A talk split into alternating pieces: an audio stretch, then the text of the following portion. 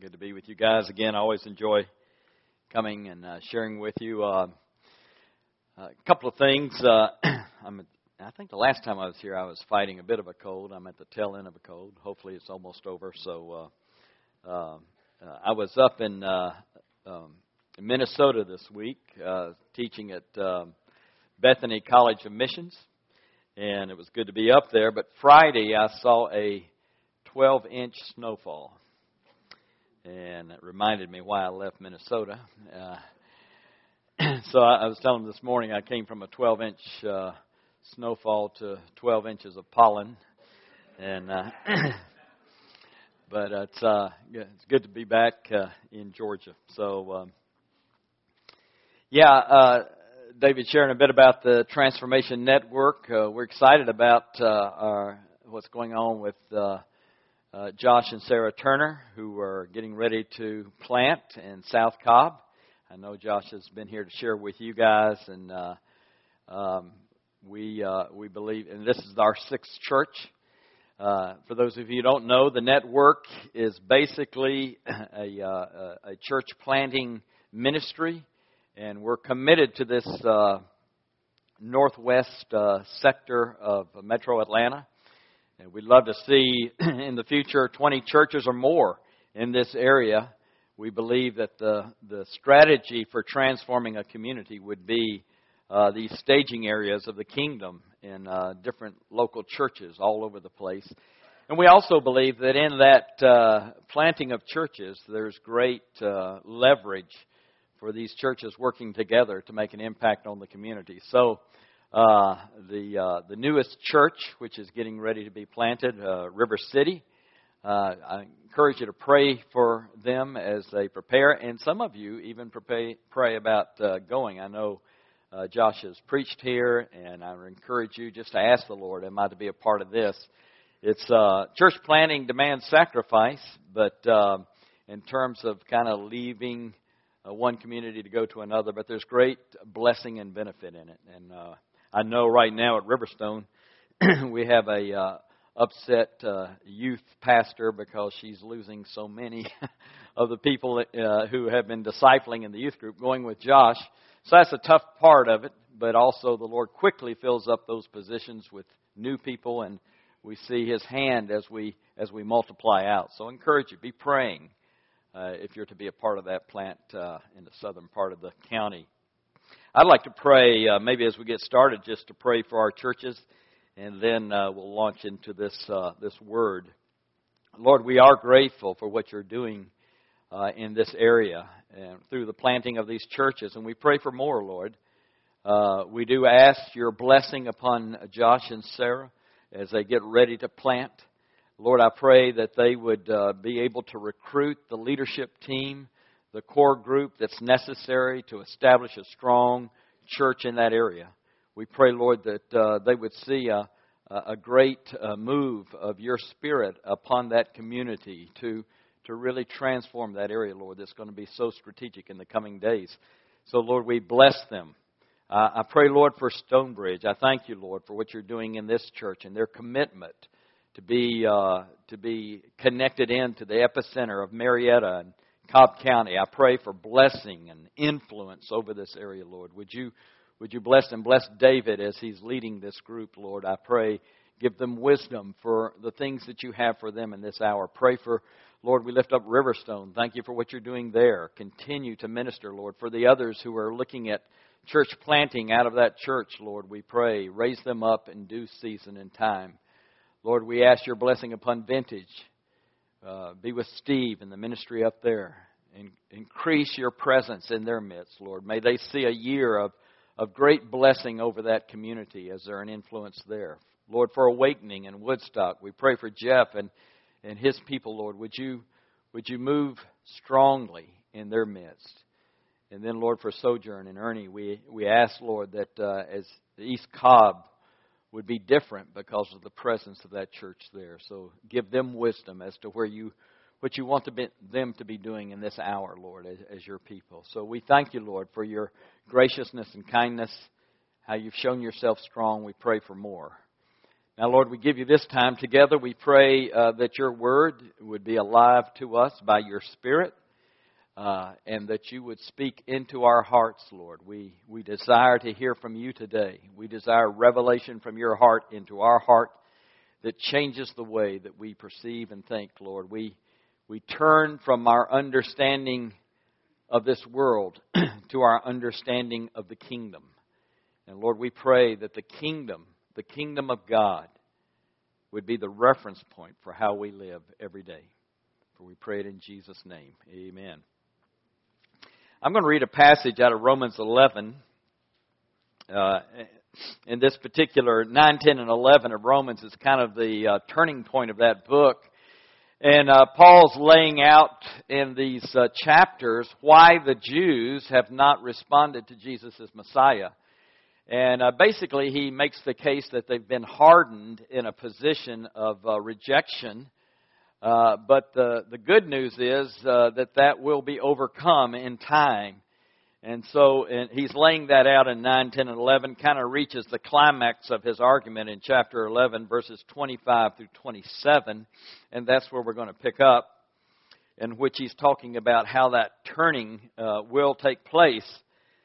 And he, he begins by saying this, lest you be wise in your own sight. He's speaking here to the Gentiles, to those of us who might become arrogant because somehow we think we understand and have responded to Messiah, but the Jews haven't, so maybe we're better than they are. So Paul is saying to us, be careful, don't be arrogant, lest you be wise in your own sight. I do not want you to be unaware of this mystery He's give us a mystery, something that is uh, was not known in the Hebrew Scriptures about Israel and what's happening to Israel, and that is their hardening. He says, "Brothers, a partial hardening has come upon Israel until the fullness of the Gentiles has come in." Now, some translations say the full number of the Gentiles, but really the the more faithful translation is just fullness. It could mean numbers, but I think it means more than that. Matter of fact, I'm going to make the case I think he's talking about revival, like in fullness of the Spirit. So he says, until the fullness of the Gentiles has come in, and in this way all Israel will be saved.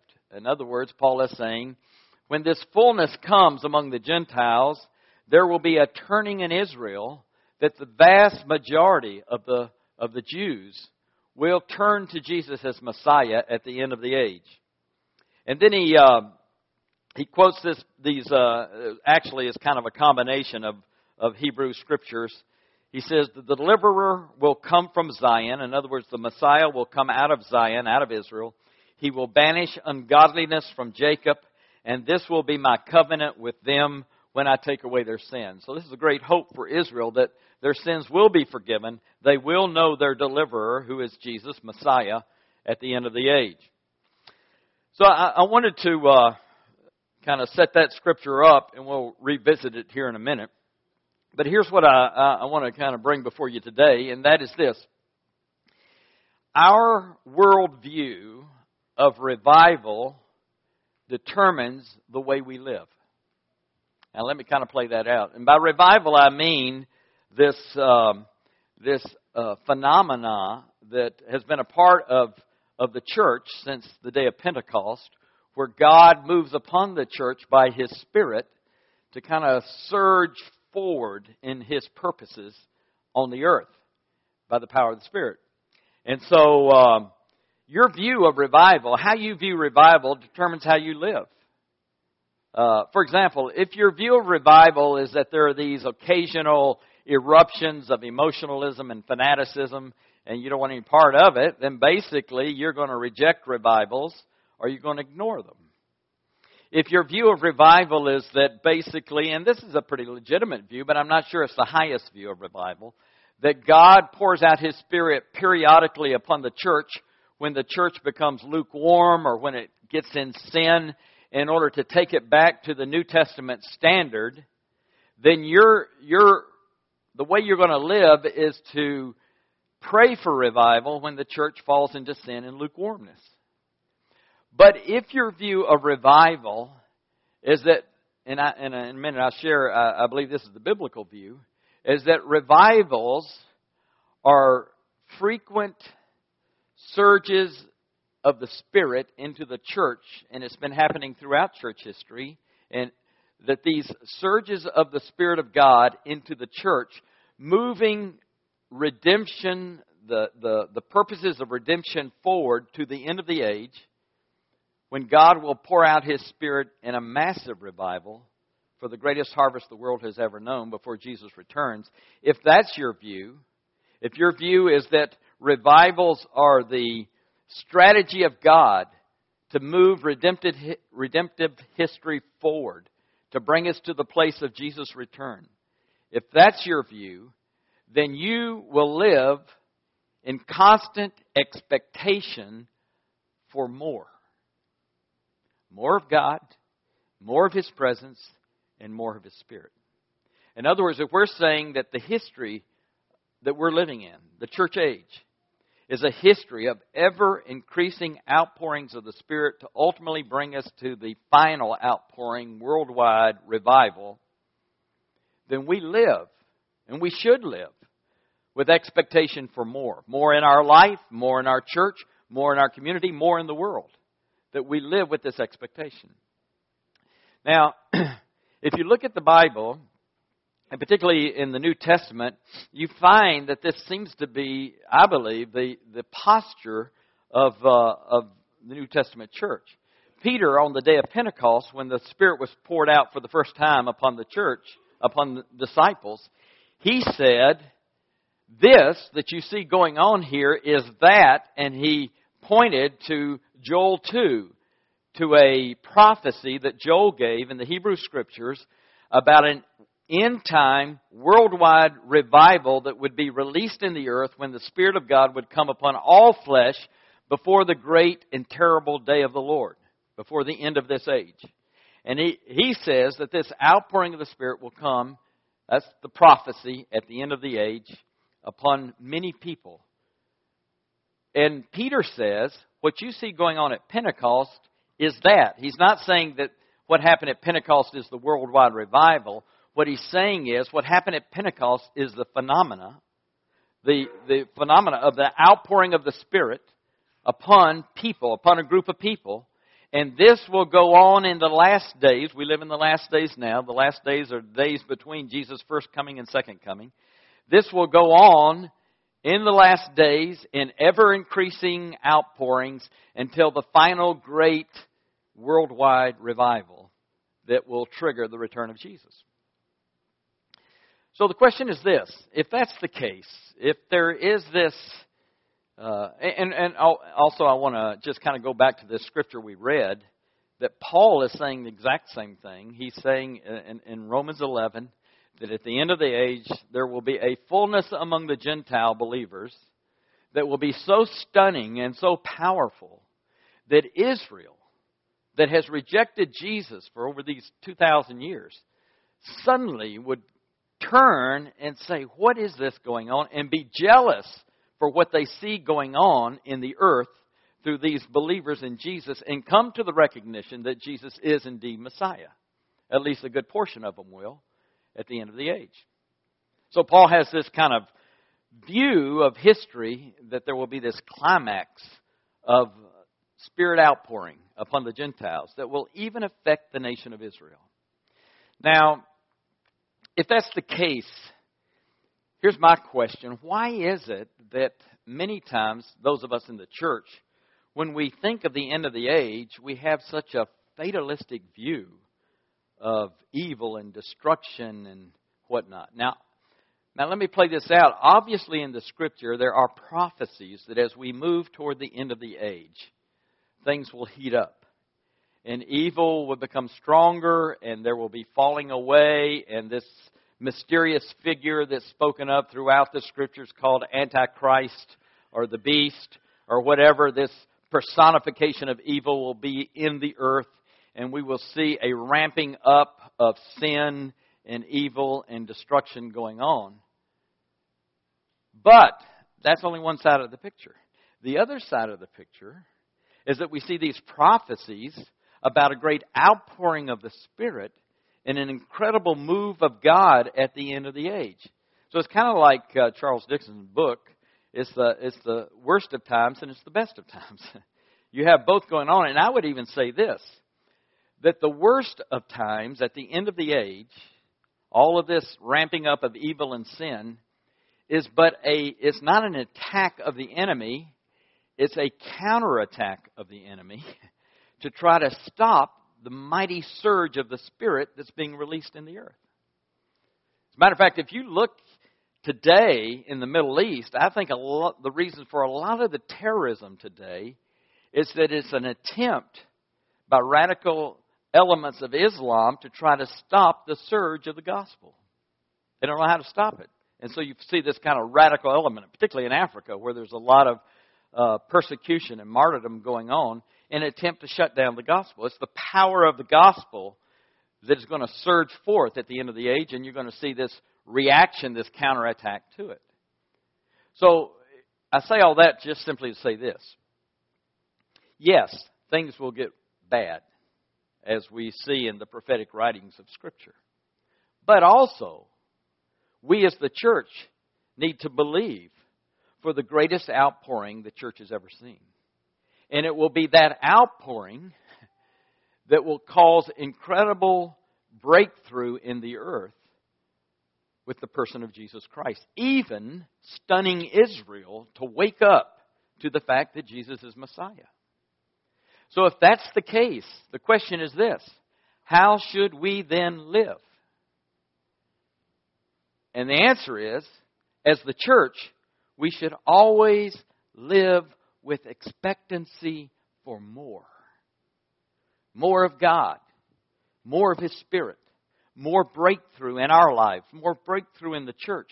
That this is the calling of the church. I think, and if you see this in the New Testament, there's always this surge toward more. Even what they saw in the early days of the church, it wasn't enough. They, they were saying there's more. Keep pressing in for more. More of what God wants to do in your life, what He wants to do in His people, what He wants to do in the earth. So, how does that more look like? Uh, let me uh, just take a little bit of time and give you maybe three areas that I think how that plays out in our life personally. Number one, if we're believing that things are moving toward a great outpouring of the Spirit at the end of the age, I believe one of the ways that will affect us is that we will be seekers of more. We will always be seeking more from God. And, and the way that plays out the most, or, or maybe the way, the dominant way it plays out in our life is in prayer. We are praying for more. We're believing God for more. As a matter of fact, Paul says in Ephesians, in Ephesians 2, uh, he tells the Ephesians what he's praying for, for them as a, as a people. And remember in Acts 19, it's the story of how the Holy Spirit fell upon the believers at Ephesus. And so they had experienced revival. They had experienced the outpouring of the Holy Spirit. But here, Paul is saying, I want you to know what I'm praying for you. This is some years later. He's saying, I'm praying, and he goes through all of these things that he's praying, and he kind of ends up by saying this I'm praying that you would be filled to the measure of the fullness of God. Now, what is that? I mean, I know what the fullness of God is, what it is to be filled with Spirit, but he's saying, I'm praying that you would be filled to the measure of the fullness of God. The full measure of the fullness of God. So he's saying, I'm praying for more. I'm praying for more. It, this was the posture of Paul toward the churches. It was his belief that God had more for us through his Spirit and that we should be anticipating and expecting even greater surges of his grace in our life than we've known in the past. And so he's saying, I'm praying for more. And so what you find is this, this that prayer is the key to seeking more. And I think the reason for that is that in the fires of intercession as believers, we're forged into this from being seekers to being determined seekers. That say, our life as a congregation, my life as a believer, is always to be in the position of believing God for more.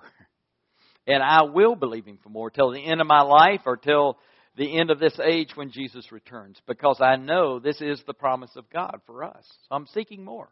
I want more from God. I want more of His Spirit in my life, more grace from Jesus in my life.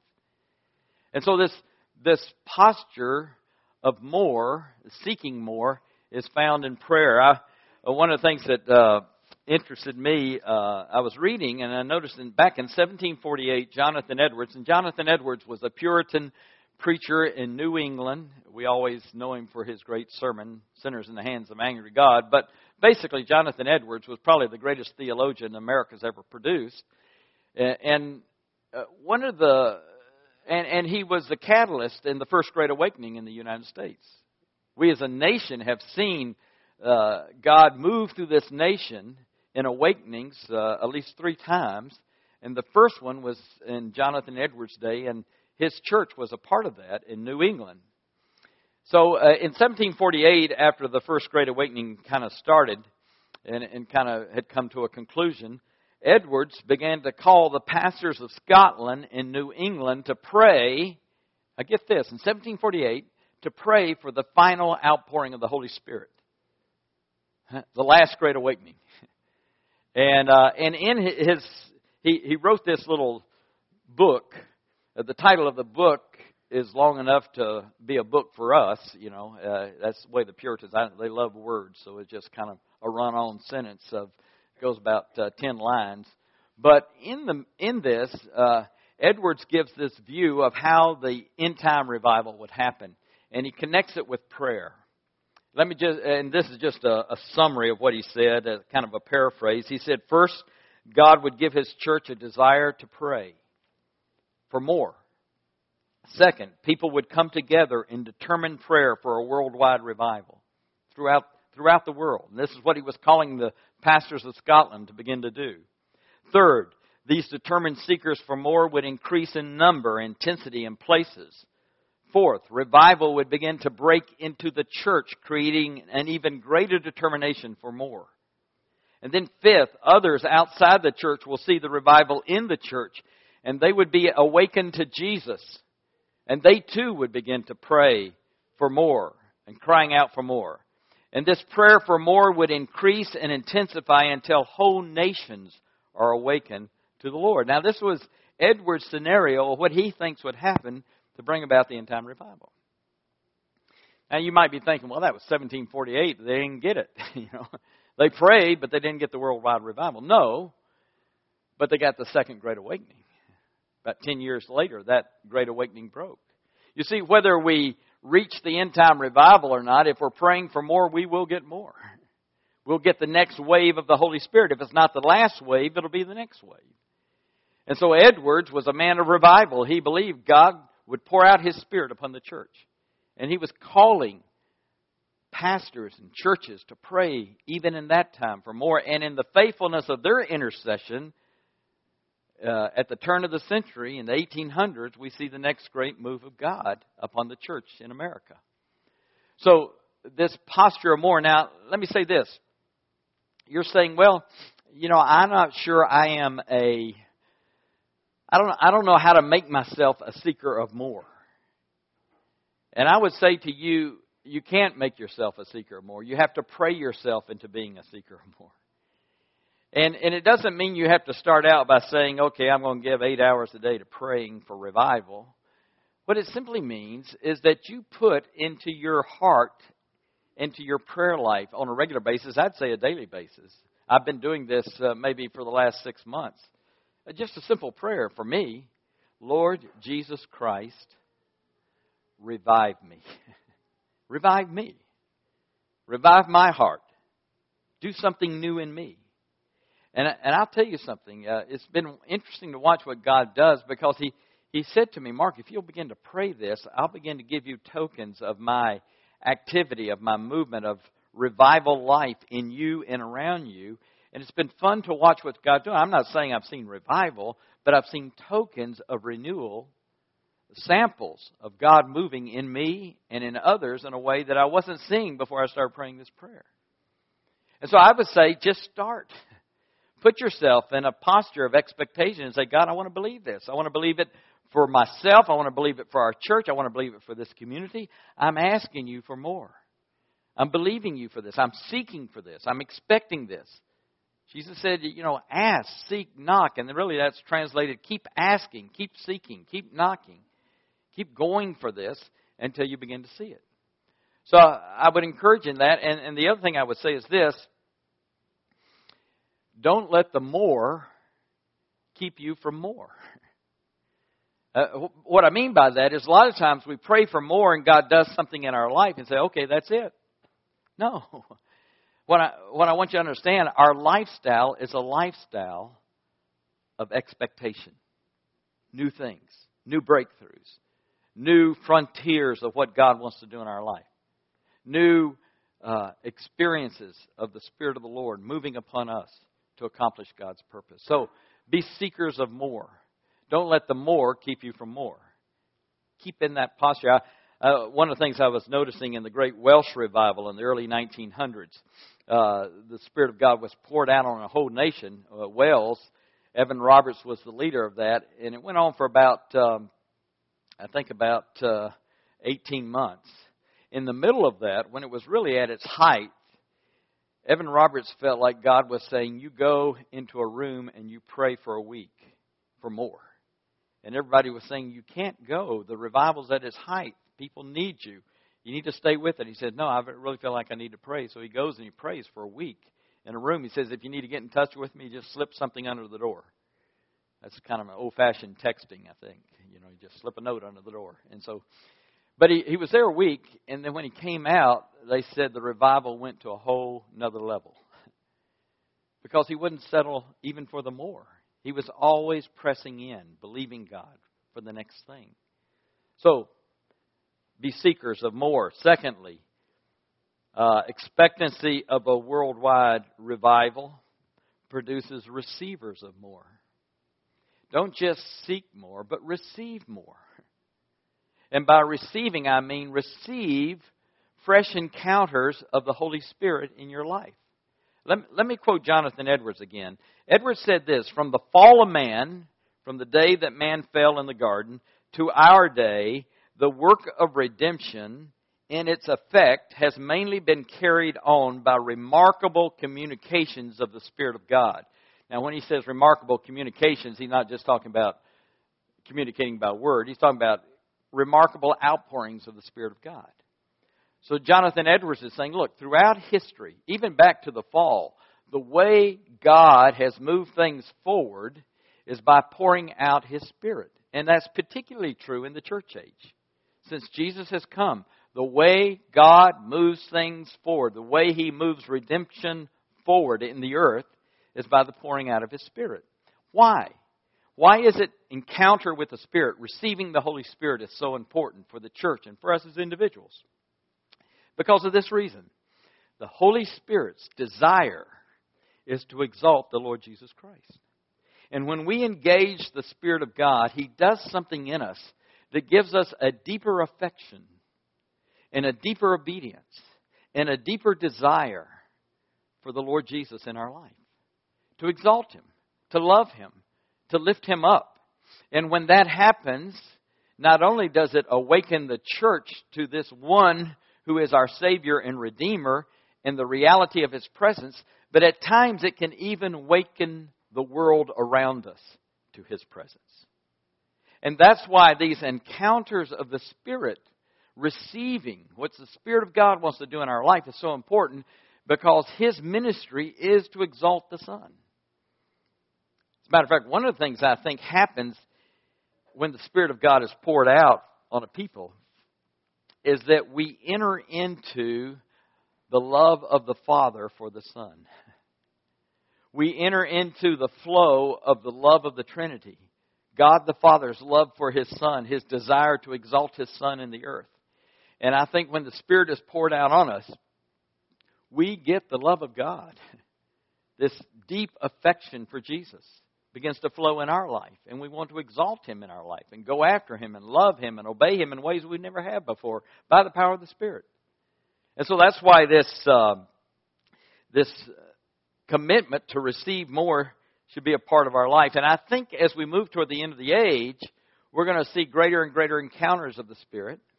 One of the reasons I believe that, I believe that, that people who are seeking greater encounters of the Spirit will lead us into the end time revival is because people who are always seeking the next thing are the leaders in the next revival.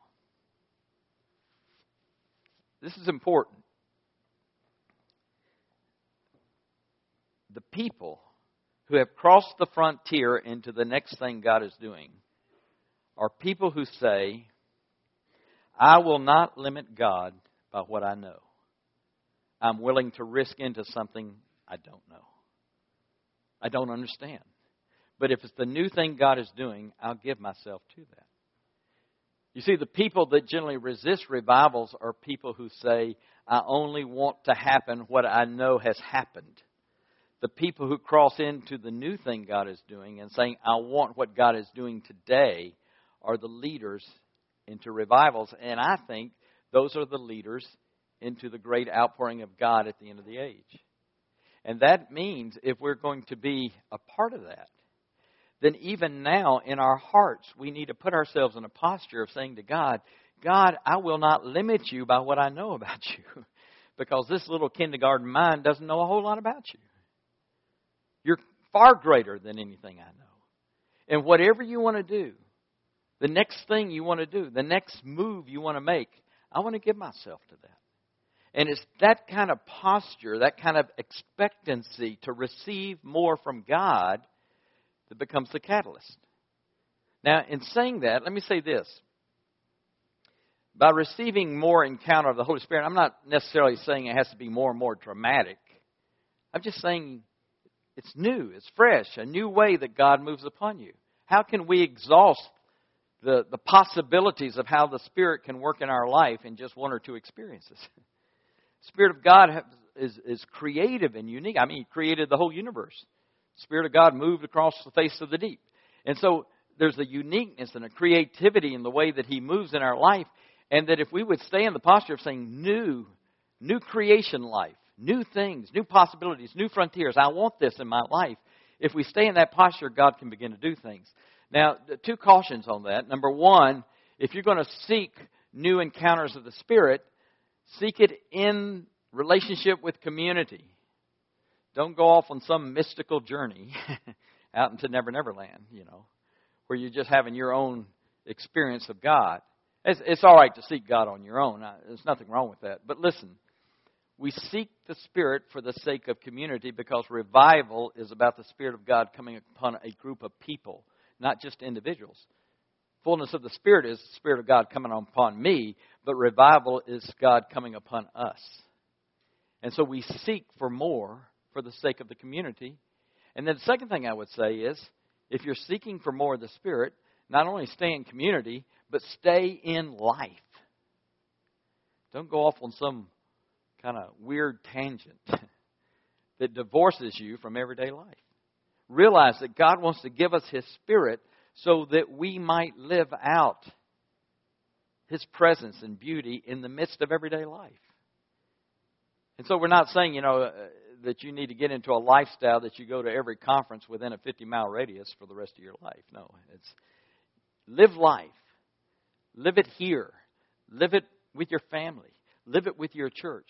But live it with expectancy that God will give you more in the midst of these relationships. And as you do that, you begin to see Him breaking in in fresh and in new ways. Third thing is this expectancy of a worldwide revival produces takers of more. Not just seekers of more, not just receivers of more, but takers. By that I mean kind of an intentional taking of something. What do we take? We take heaven and earth. Let me explain. Many of the prophecies about the final outpouring of the Spirit says it will be marked by an incredible harvest of the earth many people coming into the kingdom. Matter of fact, the greatest harvest the world has ever known, I believe, will be at the end of the age. For example, Revelation 14, 15, and 16 speaks of a great harvest at the end of the age. James 4, 7 speaks of a latter rain. You have the early rain, which is Pentecost, the latter rain, which will be this end time harvest that will increase the fruit of the harvest before the harvest comes in that revival, that final revival. Paul, as we talked about in Romans, speaks of a harvest among the nations that will bring an entire nation, Israel, to the Lord Jesus. So we're seeing this massive, uh, this, these prophecies of this massive harvest across the earth because of this surge of the Holy Spirit in the life of the church. Now, Paul, how will that happen? I mean, is it just that somehow God flips the switch and people start turning to Jesus without any other uh, um, process involved? No, I, I think it has to do with the church and what God is doing in the church by the outpouring of His Spirit that will create this harvest. For example, in Romans 11, Paul is trying to make the case that at the end of the age, the Jews would become jealous for what's happening among the Gentiles. He says that's the way that Israel will be won to the Lord. Something's going to happen among the Gentiles that will cause the Jews to suddenly turn and become jealous for what they see going on among the Gentiles in relationship to Jesus. In Romans 11, 13, and 14, Paul says, That is why I make much of my ministry. Paul says, I make much of my ministry to make them jealous. Now, what does he mean by that? Is he saying I, I put up posters with my picture on it to say, hey, the Apostle Paul, you know? No, he's not talking about making much of himself. He's saying there's something going on in my ministry that's really important that causes people to turn and examine this thing about Jesus. So, what's going on in Paul's ministry? Well, he gives us a clue in Romans 15, 18, and 19. He says, In my ministry, there is the power of signs and miracles and the power of the Spirit. Signs and miracles through the power of the Spirit. In other words, hear me carefully on this. We will take earth by taking more of heaven by taking more of the gifts and the graces and the blessings of God into our life that so demonstrate the power of the kingdom on earth that the, we can, we're able to take more of the earth. And Paul saw this as the key to the expansion of the kingdom in the earth. We take more of heaven to take more of earth. As, uh, are, are you taking more of heaven in your life? And by that I mean, are you taking more of the gifts? Have you, uh, have you said, Lord, you know, I, okay, maybe I've had a gift show up in my life here and there, but that's not enough. Paul says, eagerly desire spiritual gifts. Are you taking more of the gifts? Are you taking more of the presence of the Lord? More worship, more glory, more of these things that are available to us? Or have we just kind of settled where we are and we're just circling the field? Paul says, take more by faith. Take more. Take more of heaven so that you can take more of earth. So for us, what that means uh, is simply this. First of all, ask the Lord, Lord, what do you what do you want to give me? And how do I take that? How do I begin to act in faith, believing you for more? Are, are you believing God for more? What's the next thing you're going after in your own life? That's the key. Take more. Take more of heaven to take more of earth. And on this issue of taking more of earth, I, I really feel I had a word this in the earlier service, and, and, I, and I, I want to encourage some of you here. Do not write anyone off in terms of the kingdom. To me, it's amazing to me what God is doing among the Muslims today. I mean, uh, there, there's a move of God among Muslims. A lot of it's kind of below the radar. And matter of fact, I think a lot of what we're seeing in the news, the untold story, is the power of the gospel and how it's affecting the world. And many Muslims are coming to Christ in unusual ways because of the power of the kingdom. Uh, uh I sometimes wonder if the thing that will make Israel jealous is a revival among the Muslims coming to Christ. and Israel will say, why are the Muslims turning to Jesus as Messiah? You know, maybe we need to examine this. Maybe we'll see, see what's going on. So, if that's true in the world, let me say if there is someone in your life that for maybe years has been away from the Lord, don't write them off. Don't write off any segment of the harvest. Because God is saying the best is yet to come, so we should always stay in a posture of saying, God, I want to believe you for this person. I want to believe you for this area. I want to believe you for doing this. Uh, this past uh, week, I had an opportunity to go with a friend of mine in Minneapolis who has started a ministry among um, uh, addicts, uh, folks who have been addicted to to um, drugs and alcohol. And so he's created a kind of a halfway home to kind of get them ready to go back into culture. Many of the uh, they all come to the Lord and learning to live out their new life together, which is very important as they meet together. So we we had a meeting. It was a Wednesday night. Sat around the table, had a meal together, and just shared and prayed and believed together. And, and I, I realized, you know, this this is a part of the harvest that we cannot give up on. if a person's struggling with addictions, to say, well, we can't just write them off. There's still the potential of being a part of the harvest. And just to see in that small meeting, which I thought was such a powerful expression of church life, these guys making seeing transformation in their life and a, a love for Jesus and living together in community to make sure they wouldn't fall back into their addictions and recognizing the importance of God working in their midst, in their life together. It was such an incredible picture of what God wants to do. And I think as we move toward the end of the age, He wants to increase that in so many ways. And so, you know, there may be a segment that God gives you in this community, a segment of this community people are giving up on. And God is saying, that's a part of the harvest. Find a way to get into that group. Find a way to get into those people and begin to give yourself, believing.